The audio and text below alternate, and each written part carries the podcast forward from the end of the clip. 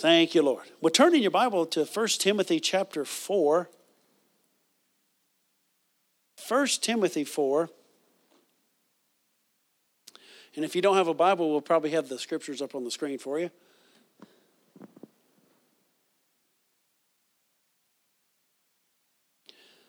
And let's read in verse number 1. Now the Spirit speaketh expressly.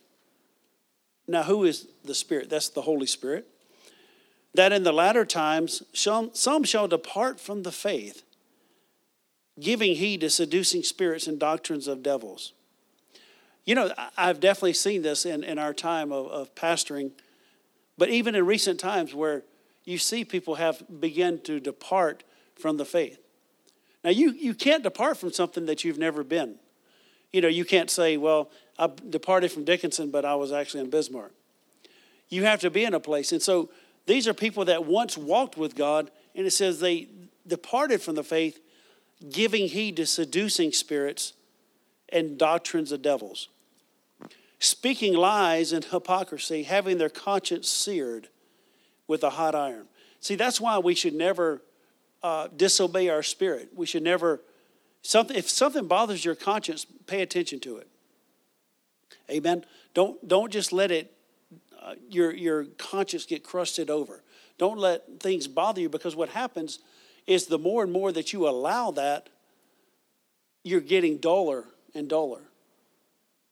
But, but you know, it's just like this. Who's ever worked with their hands and you, your hands like, you get these calluses and, and things on there? Well, you know, it's like I've, I've seen people that, you know, you can, you can get so much calluses. I heard a guy, he was talking about, he was working with some other people. Uh, he was loading uh, freight on a dock. He said these men would get out there during the lunch break and take a knife and just like cut in their hand, you know, just break those calluses off. There's no feeling at all. And this is the guy, he said that he even had the same thing happen to his. But he said, you know, it's been many years since I loaded freight. My hands are not like that anymore. So even if you have dulled yourself, if you repent, you can get that to where your, your conscience is clean again. Your conscience is clear. Your conscience is tender. And so what he says is these people began speaking lies and they had their conscience seared. Then verse 3 forbidding to marry and commanding to abstain from meats which God has created to be received with thanksgiving of them which believe and know the truth. For every creature of God is good and nothing to be refused if it be received with thanksgiving. For it is sanctified by the word of God and prayer.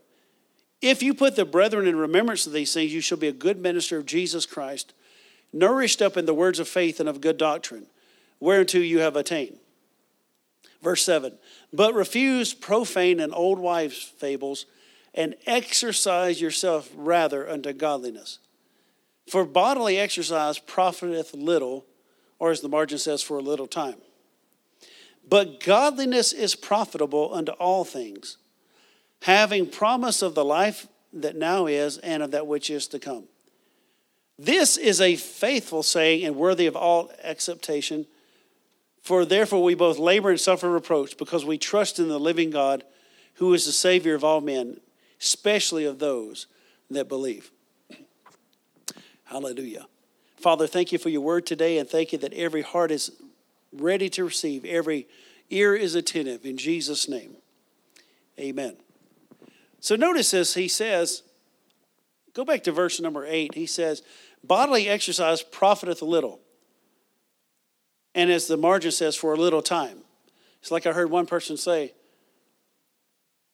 bodily exercise profiteth little, but the little that you do will profit you. And so, you know, some people say, well, you know, the Bible says it doesn't do any good. No, it just, it profits little, but just in reference to what? In comparison to eternity and you exercising your spirit. He says, but godliness is profitable unto all things, having promise of the life that now is and of that which is to come. So, godliness is profitable. The Bible says so the Bible says, having promise, number one, of the life that now is. You know, one thing that you find a lot of people do is they want to put everything off to the future, don't they? Well, when we get to heaven, what a day of rejoicing that will be. Well, thank God it's going to be amazing and it's going to be great. But right now, I'm concerned more about the here and now because that's where I'm living. When I get to heaven, I won't be concerned about here on the earth because I'll be there and I'll be, uh, it's a bit, it'll be a different time. So having promise of the life that now is. And number two, and of that which is to come. The Bible tells us we have a hope laid up for us in heaven. It's the great hope. It's, it's what is this called the blessed hope. What is the blessed hope? That Jesus is going to return, that Jesus is coming back for his church, that he's going to split the eastern sky. He's coming back. We're going to meet him in the air, and so shall we ever be with the Lord. That, that's good news right there. and so we want to make sure that we take as many people with us in the meantime. And so we have this expectation. You know, the Bible tells us in Corinthians, 1 Corinthians, that if we have hope only in this life, we are of men most miserable. So, what does that mean? If I just had, okay, you have a good hope now, you have a good life, but it, what, what is that if you end up going to hell when you die? So, it's not just one or the other, it's a good life, and God wants to give us abundant life now. And the Bible says, of course, when we go to heaven, how many know there's not going to be any trials, no sickness, no hearse, no funeral homes. I mean, most, most of the professions that are down here, you, mean, you won't even need them. You won't need the doctor. Hallelujah. Thank you, Lord. So I want to share this morning about godliness is profitable. Godliness, say that, godliness is profitable. So, what does that mean? If something is profitable, it pays off. Just like physical exercise, it pays off. It helps. It pays off now. But it godliness pays off now, it pays off also in eternity. The book of Malachi, chapter 4, tells us about individuals, though, and you see this even today. Malachi, I'm sorry, chapter 3, verse 13 says, Your words have been stout against me, saith the Lord. Yet you say, What have we spoken so much against you? You have said it is vain to serve God. And what profit is it that we have kept his ordinance and that we have walked mournfully before the Lord of hosts? And now we call the proud happy, yea, they that work wickedness are set up. Yea, they that tempt God are even delivered. So you have people even today that say, what, what good is it to even serve God anyway? Especially when you see people that will backslide and they fall away from God. But you know, it's amazing people that have tasted that the Lord is good and seen the goodness of God and then go back. But the Bible says it's according, Peter said this, it's according to the true proverb that says that a dog returns to its vomit. You ever watch a dog do that? You ever watch a dog and you think, no, don't do But you know, they, it's just like when, you know, like our dog does number two, and then he got he's got to turn around and look at it, you know. And then, you know, if a dog throws up, they got to eat it again, you know. But that's what happens. That's, that can be a, a tendency if we don't stay free, if you don't stay in God's plan for your life. And so there is profit in serving God. There are benefits. You know, as we said, people put everything off to heaven. Psalm 68, verse 19 tells us, Blessed be the Lord who daily loads us with benefits, even the God of our salvation, Selah.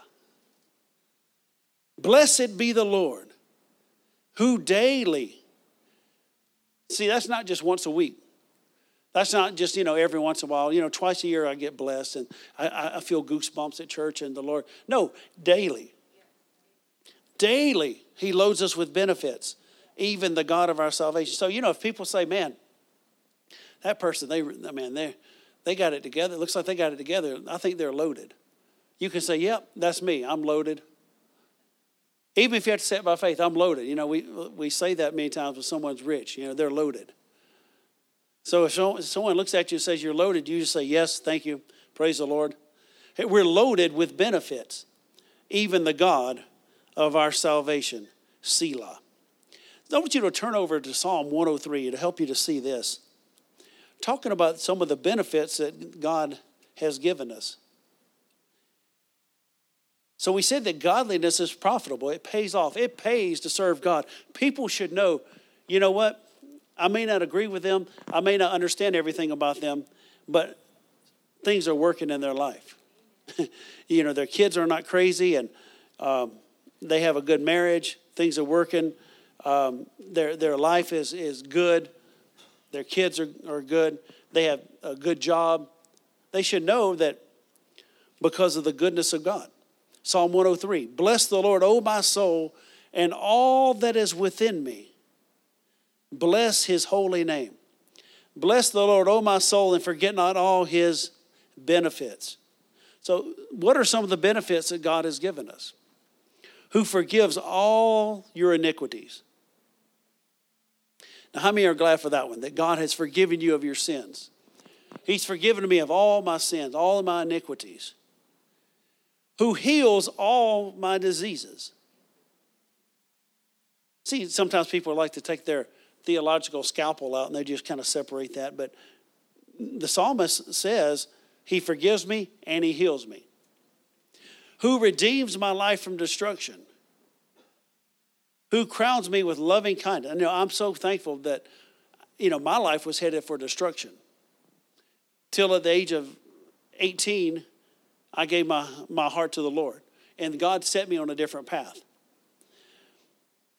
the Bible says, He crowns me with loving kindness and tender mercies.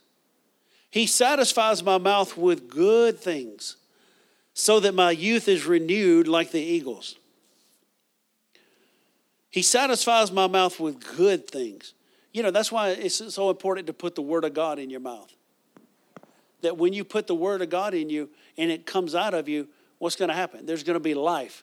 Death and li- the power of death and life are in the tongue, or in the power of the tongue. Death and life are in the power of the tongue. Let me quote it right. Death and life are in the power of the tongue. And they that love it shall eat the fruit thereof.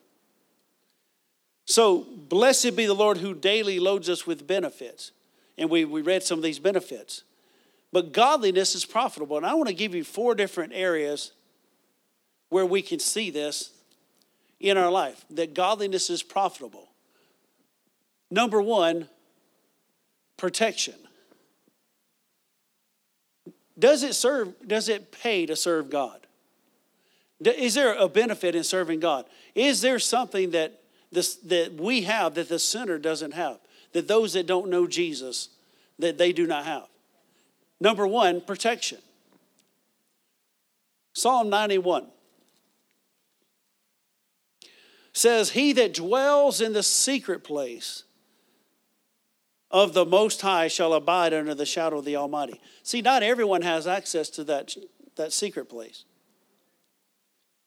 I will say of the Lord, He is my refuge and my fortress. My God, in Him will I trust. Surely He shall deliver me from the snare of the fowler and from the noise and pestilence. He shall cover me with His feathers, and under His wings shall I trust. His truth shall be my shield and my buckler. I shall not be afraid for the terror by night, nor for the arrow that flies by day. You know, what is the world? What is the spirit of this world? Fear. See, the whole world is going down this one stream of fear. And people think if, you, if you're not afraid, then, then you don't have enough sense to be. Well, you know, they don't have enough sense to be afraid. Yeah, we have Bible sense. Bible sense it says, casting all your cares upon the Lord to not fear. Like he says here, I will not be afraid for the terror by night. Verse 6 Nor for the pestilence that walks in darkness, nor for the destruction that wastes at noonday. A thousand shall fall at my side, and ten thousand at my right hand, but it will not come near me. See, you, you just have to be bold about that and say, you know, all this destruction that's happening in the world, all these diseases, all this calamity, it will not come near me. Now, see, most Christians, they'll say, Well, who do you think you are? It's not who I think I am, it's not who He is. It will not come near my house. See, what gave David that boldness? What gave him that authority to say something like that? You know, people say, well, you know, one in, one in five people or three in five people get this. Well, two in five don't. And I might as well be the two. But see, people are just programmed negative. A thousand shall fall at my side and 10,000 at my right hand, but it will not come near me. Only with my eyes shall I behold and see the reward of the wicked. Other translations say this He says, Only a spectator I will be. That means that when bad things are happening over there, I'm just standing up and I'm just I'm watching it, but I'm not going to be a participant of it. It's going to fall at my side. But see, that's only if I'm staying in the in the secret place of the Most High. But look at verse 9.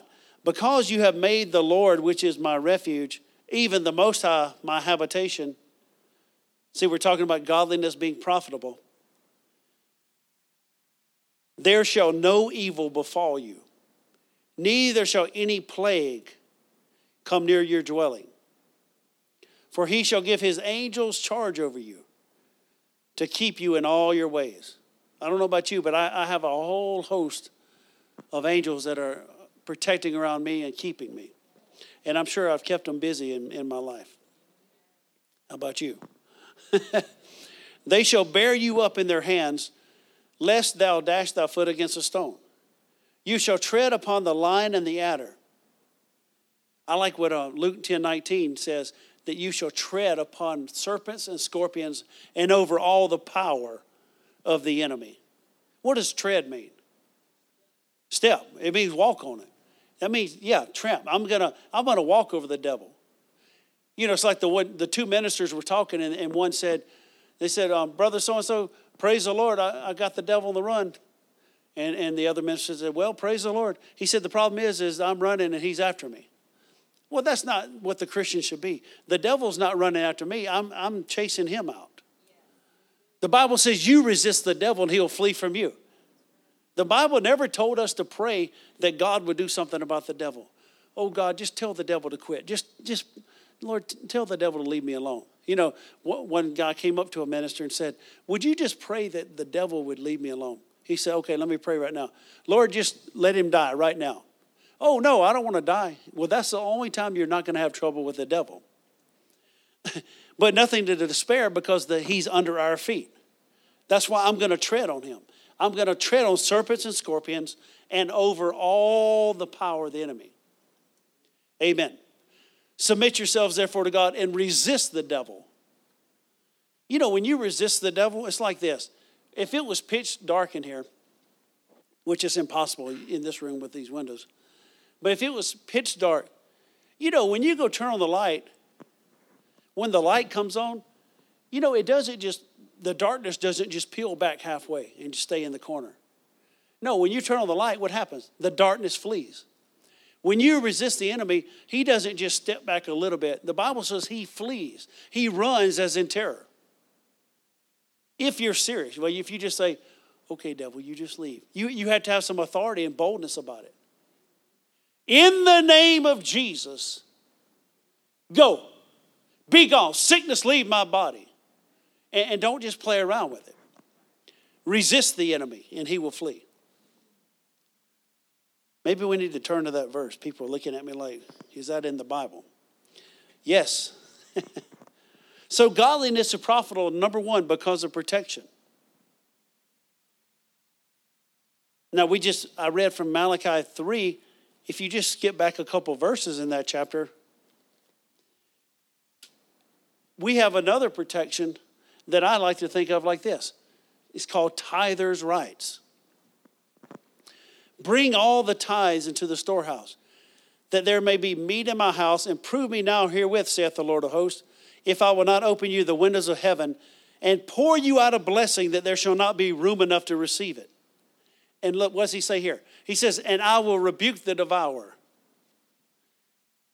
for your sakes, and he shall not destroy the fruits of your ground. Neither shall your vine cast her fruit before the time in the field, saith the Lord of hosts.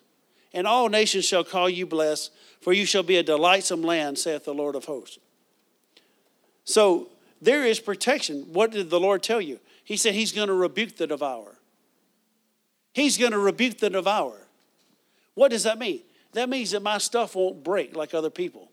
That means that my stuff lasts longer. Can you say amen? I have rights. The Lord protects me. Thank you, Lord.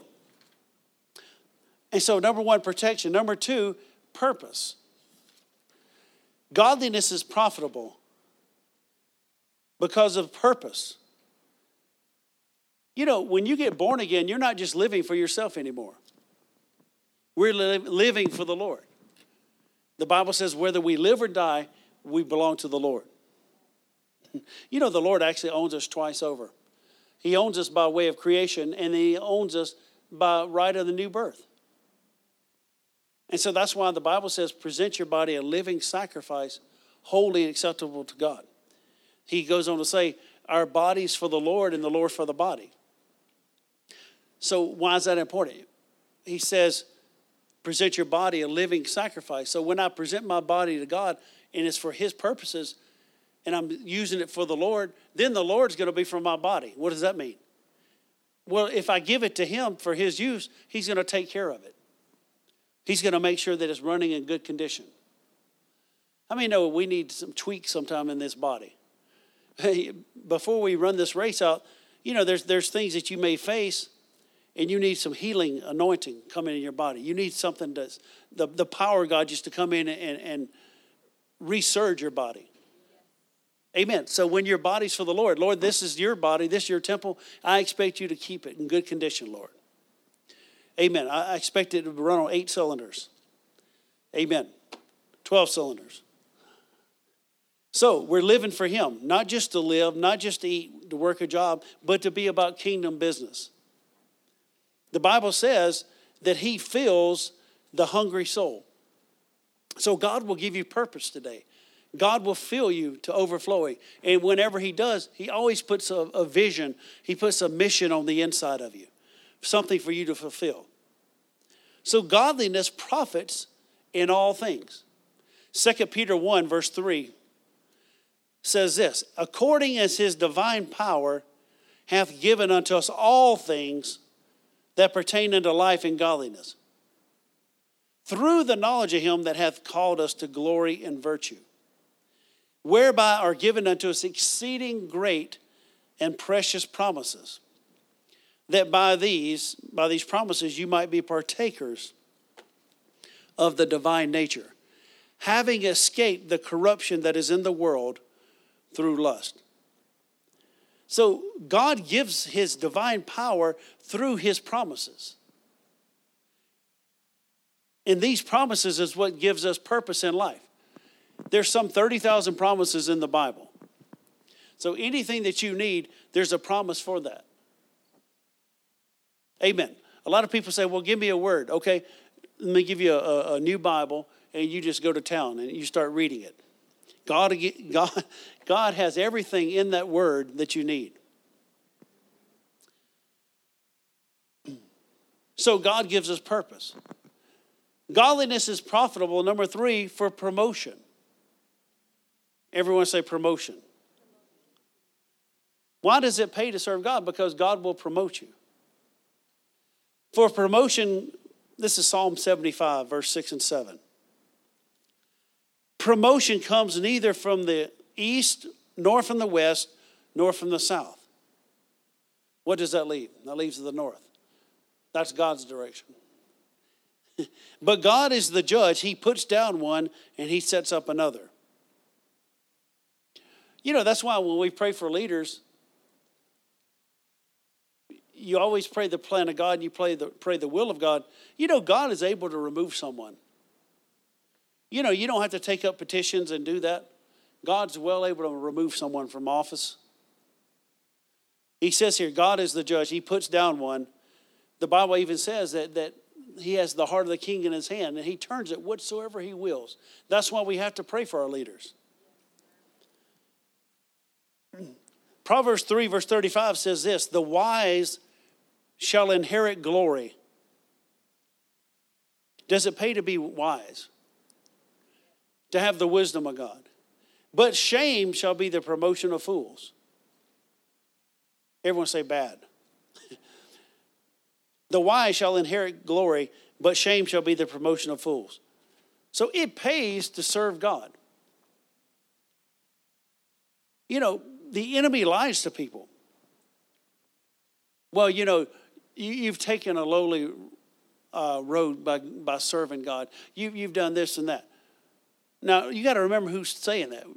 Loser with a capital L.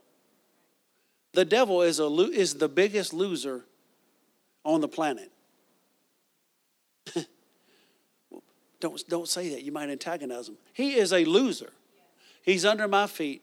I'm not afraid of what he'll do. You know, a lot of people do that and they'll think, they'll think I'm not going to say it loud because the devil might hear me. He's the very one I want to hear because he's under my feet. People are afraid of the enemy. I'm not afraid of the devil. I said, I'm not afraid of the devil.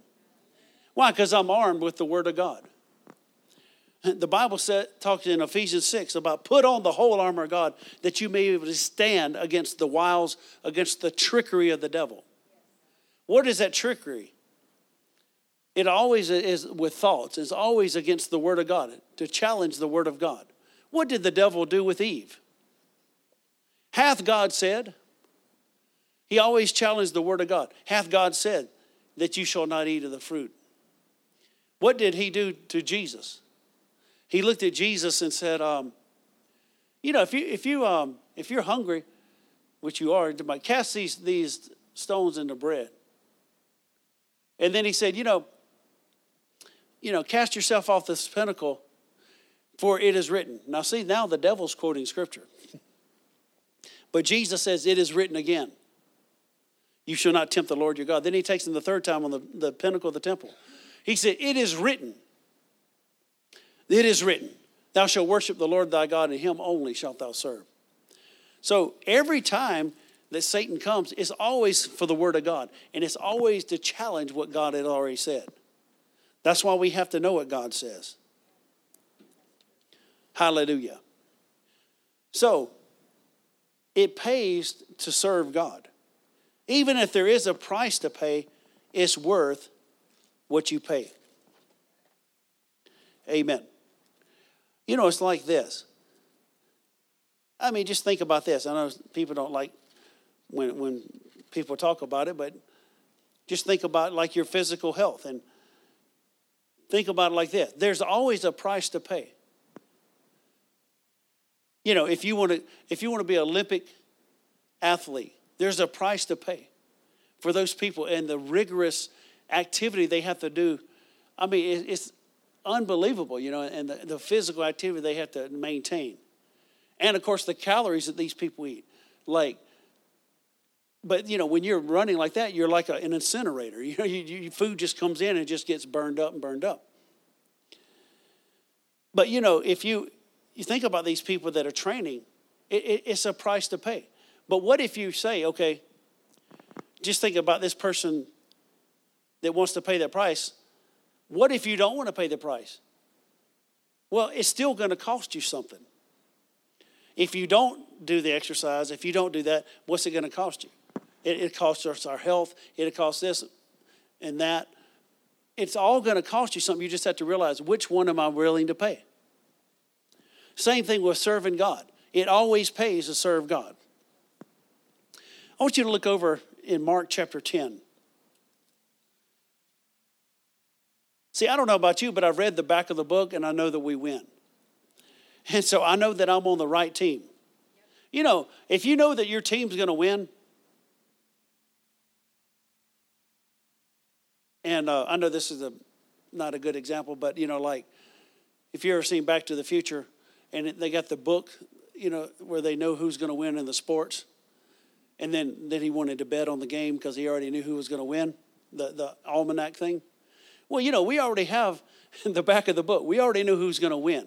So no matter what it looks like, you know, it's, it's amazing because the devil still thinks he's going to win. Loser. He still thinks he's going to win, but we already know the back of the book. But Mark chapter 10. So we said, number three, that one of the things that, that happens when we serve God and serve Him fully is promotion. Look at verse 28. Peter began to say unto him, Lo, we have left all and have followed you. And Jesus answered and said, Truly I say unto you, there is no man that hath left house or brethren or sisters or father or mother or wife or children or lands for my sake and the gospel's, but he shall receive a hundredfold now in this time houses and brethren and sisters and mothers and children and lands with persecutions and with the and in the world to come eternal life. But many that are called first for many that are first shall be last and the last first.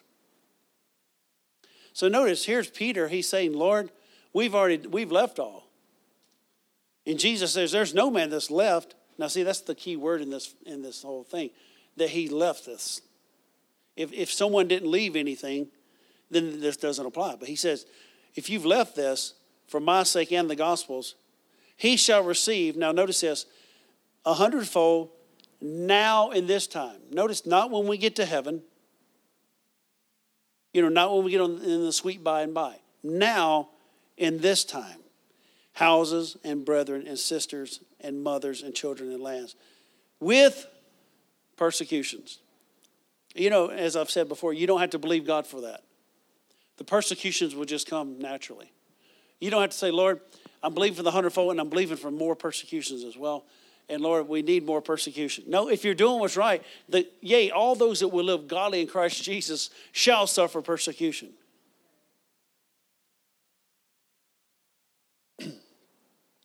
and so, but the thing is, he says here, now in this time. Now in this time. Here's the thing I want you to understand too. When do you need prosperity? When do you need abundance? I know some people hate the word prosperity, but money, abundance. When do you need that? When do you get to heaven? No, you need it now. When do you need healing? You need it now. When, when do you need direction in life? You need it now. When do you need all the different blessings of God? All the different provisions that He's already made? You need it right now. So, godliness is profitable in the life to come, but yes, it's profitable right now. In the sweet by and by, and the sweet now and now. so, number four, perpetuity. Perpetuity. You can say perpetual or ongoing. Why is godliness profitable? Because it's something that's going to last past this life. If, if, for no other reason, the fact that I get to go to heaven and I miss hell, that, that's enough. I mean, you know, worst case scenario, you lose your stuff, you die of sickness. If you're born again, you go to be with Jesus. I mean, that's, that's the greatest thing right there even if you, if you, miss short of all that God had, had planned for you. Because heaven is actually our home. I said heaven is our home. Hebrews, I want you to look at Hebrews chapter 11. Just in your spare time, you should read this whole chapter, this, this hall of fame of faith, as we say. Hebrews chapter 11. But I just want to focus on verse 12 through 16 here. He says, Therefore sprang there even of one, and him as good as dead, so many as the stars of the sky in multitude, and as the sand which is by the seashore innumerable. These all died in faith, not having received the promises, but having seen them afar off, and were persuaded of them, and embraced them and confess that they were strangers and pilgrims on the earth. You know, that's who we are today. We're strangers and pilgrims on the earth. What does that mean? I'm just passing through. I'm just passing through. This is not my eternal home. This is not the end of everything. I'm just passing through. I'm on a mission right now, and I'm passing through. For they that say such things declare plainly that they seek a country. And truly, if they had been mindful of that country from whence they came out, they might have had opportunity to have returned. Now, isn't that what we saw with Lot's wife? What happened with Lot's wife? They said, Get out of here, get out of Sodom and Gomorrah, go from this place. And there were several times the angel just had to really just kick them out, say, Go right now. And the Bible says, as they went, then there, there rained fire from heaven, fire and brimstone. But Lot's wife, the Bible says that she turned back. Now, it wasn't just like she just looked like this. There was a longing for whatever reason in Sodom that she just longed for that. And you know what happened? The thing that she longed for, she became. Whatever you long for in life is what you will become. If you long for God and His plan for your life, then that's what you'll become.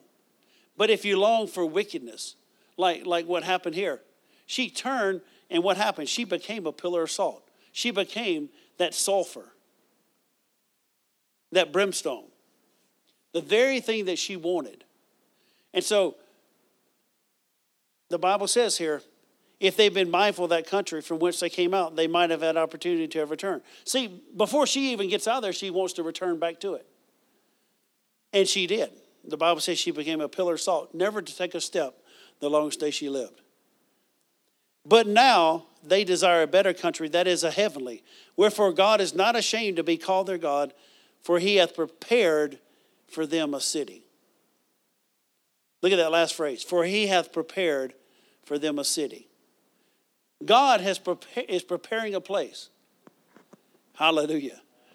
The Bible says in John 14, Jesus says, I'm the way, the truth, and the life. He said, In my Father's house there are many condominiums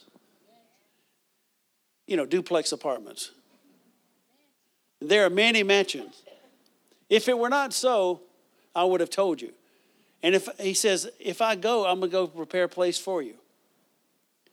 So, what is Jesus doing right now? You know, the Bible says he was a carpenter.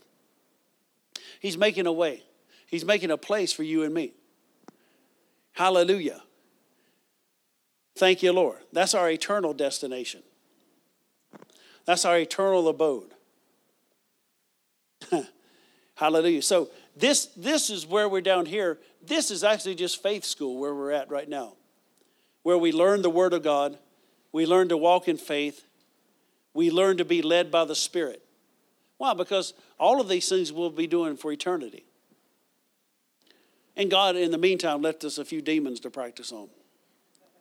Amen. Cast them out. But heaven is my home. I want you to listen to what the Apostle Paul said concerning this. First Thessalonians. I'm going to read chapter 5, then I'm going to go to um, chapter 4. For yourselves know perfectly, 1 Thessalonians 5, verse 2, that the day of the Lord so comes as a thief in the night. For when they shall say peace and safety, then sudden destruction comes upon them as travail upon a woman with child, and they shall not escape.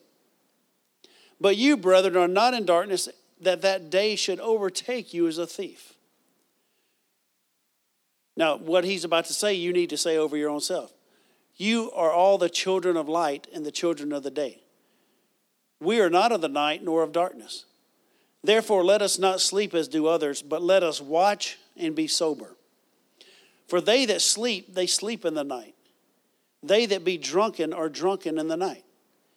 But let us who are of the day. See, sometimes you just need to say this I'm of the day. I'm sober. I'm putting on the breastplate of faith and love. And for a helmet, the hope of salvation. See, what does that, what does a helmet do? What does it do? It protects your, your mind, your head. It protects your mind. See, the hope of salvation. The, the, the very thought that I'm saved See, there are people, like we read earlier, it said they shall depart from the faith. But I, I'm, not, I'm not planning today to depart from the faith. You know, if there was something better out there, I might consider it. But God's enlightened us to the fact that this is what life is life and life more abundantly, life in Christ. So he says here, But let us who are of the day be sober, putting on the breastplate of faith and love, and for a helmet, the hope of salvation. For God has not appointed us to wrath, but to obtain salvation by our Lord Jesus Christ, who died for us that whether we wake or sleep, we should live together with him. You know, even your body, the Bible refers to as sleep. Now, he's not talking about soul sleep. There's no such thing as soul sleep. And some uh, cults and some even denominations um, propagate that, but soul sleep is not in the Bible. What he's talking about is your body. Why? Because we know that to be absent from the body, be present with the Lord. That's not your soul sleeping. Your, your, your soul and your, your spirit, they don't need to sleep. You're either in one place or the other. And then if you look back in verse, I mean, chapter 4, look in verse 13. He says, But I would not have you to be ignorant, brethren, concerning them which are asleep, that you sorrow not, even as others which have no hope. For if we believe that Jesus died and rose again, even so them also which sleep in Jesus will God bring with him. For this we say unto you by the word of the Lord. See, this wasn't just Paul's opinion, this wasn't just what one of the apostles came up with. He said, This is by the word of the Lord. That we which are alive and remain unto the coming of the Lord shall not prevent them which are asleep. For the Lord himself See, this is the very next thing that's coming in God's timetable. For the Lord himself shall descend from heaven with a shout.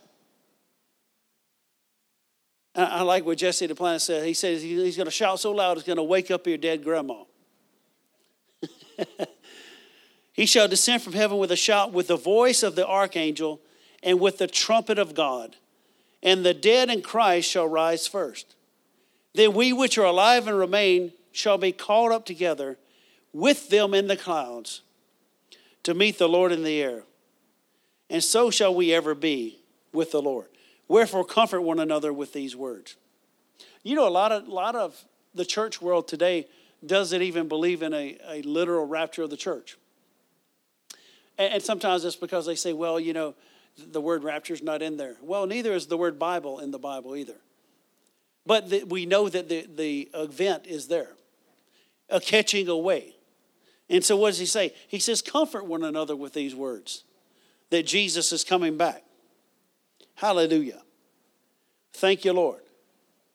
And so, godliness, what, what, what makes godliness profitable? Well, one day, when, when Jesus, when the trumpet sounds, and I believe even before my life is over, should the Lord tarry, then, then my body be placed in the, in the grave, but even that's not even the end. Oh, grave, where's your victory? Death, where's your sting? Paul got sassy with death. He's like, Where's your victory? You know, grave, where's your sting? Amen. Why? This is soon and very soon. This is very temporal.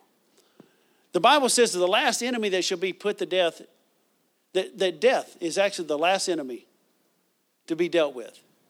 No more dying, no more crying. Hallelujah. Uh, you know, if that doesn't excite you, then your wood's just wet today. Hallelujah. So I just want to encourage you today. I don't care what, what the enemy's lied to you.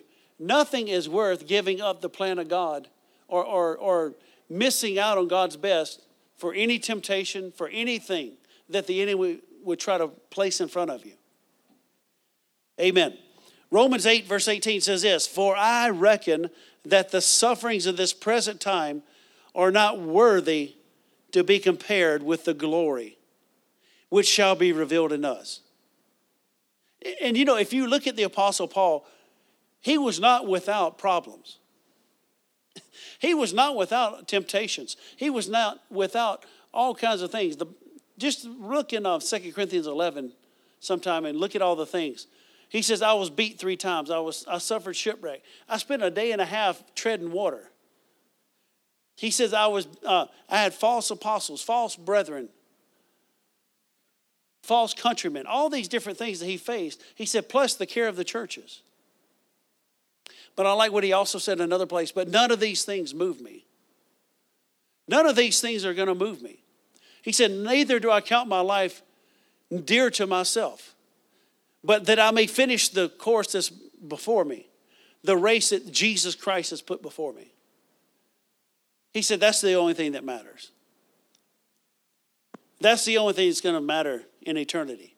He says, the rec- I reckon that the sufferings, are there sufferings? Yes, there are. But they're not worthy to be compared with the glory which shall be revealed. If you study this out in 1 Peter, there's a correlation between suffering and glory. Now, I'm not talking about suffering, sickness, and disease. We've been redeemed from that. I'm not talking about suffering poverty. The Bible says we've been redeemed from that. But suffering persecution for the gospel's sake. but, but the Bible also says when you do that, the spirit of glory and the spirit of Christ rest on you. He says, Therefore will I glory in tribulations. See, you have to look at it in the right way. A lot of people will be getting upset and, oh God, you know, I've been serving you and just look what happened. No, he says, when, when you think it not strange for the fiery trial that's come upon you. But what do we do? We think it's strange. Oh, you know, what have I done? You know, I must do, have done something wrong. God, why did this happen? He says, don't think it's strange concerning the fiery trial. he tells the Thessalonians the same thing. He said, when, when all these things happen, don't think it's strange. He said, You've been appointed to this. Why? Because we live in a fallen world. We just live in a, in a, world, a fallen world with crazy people sometimes, and, and so you just have to realize to fight the good fight of faith. fight the good fight of faith. Can you say amen? Hallelujah. Every head bowed, every eye closed.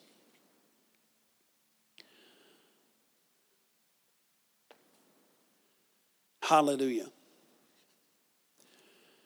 Lord, we just thank you today. Lord, that it truly pays to serve you. Lord, I know all the years that I've walked with you, I thank you that godliness is profitable. Lord, it pays to serve you, and that, Lord, even people, sometimes they may not see right away. And the devil, we know the devil lies to even believers to tell them that they should give up, that they should quit. But Lord, I thank you that on the other side is the answer. On the other side is victory. On the other side is blessing. On the other side is the freedom they're looking for. We thank you, Lord, for your protection today. Thank you, Lord, for purpose. We thank you for promotion. We thank you, Lord, for perpetual living in your presence.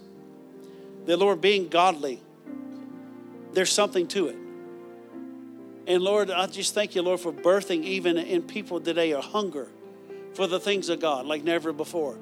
Lord, that you would birth something on the inside of them. Lord, for holiness and righteousness and sanctification, redemption. Lord, that, that people would just be hungry for you and not be satisfied in Jesus' name. Lord, where many people are distracted by the things of life.